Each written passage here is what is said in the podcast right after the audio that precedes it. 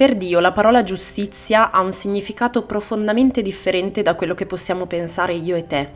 Siamo tanto abili e svelti ad utilizzare questo concetto in ogni contesto in modo indiscriminato che quasi non ricordiamo più il suo significato.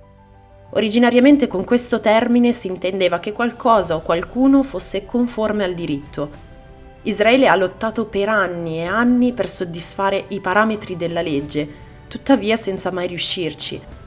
Il motivo si trova in Romani 9, perché l'ha ricercata non per fede, ma per opere. Israele, e tutt'oggi spesso lo pensiamo anche noi, credeva realmente di potersi autoredimere attraverso le buone azioni, i sacrifici e attraverso l'osservanza della legge. Tuttavia è chiaramente scritto che per Dio non ci sono distinzioni.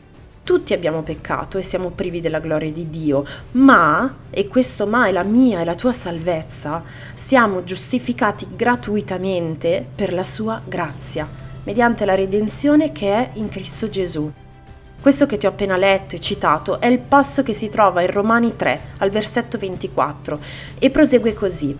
Dio ha prestabilito Gesù come sacrificio propiziatorio mediante la fede nel suo sangue, per dimostrare la sua giustizia. La risposta alla complessità della legge è nel sangue di Gesù. Noi non avremmo mai potuto salvare il nostro cuore dal peccato attraverso semplici buone azioni. Io e te siamo giustificati, perdonati e glorificati grazie a quello che Lui ha fatto per noi e non viceversa.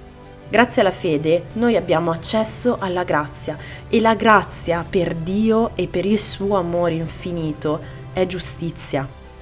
È conformità alla sua perfetta volontà perché Dio è amore. La prossima settimana parleremo di santificazione. Ti faccio questo piccolo spoiler per farti comprendere quale onore io e te abbiamo nell'essere chiamati figli di Dio, tra l'altro in modo gratuito e totalmente immeritato. Tu sei amato, tu sei amata. Dio giustifica ogni tua colpa se il tuo cuore oggi decide di ripulirsi nel sangue dell'agnello. Dio ti benedica e conosci Gesù.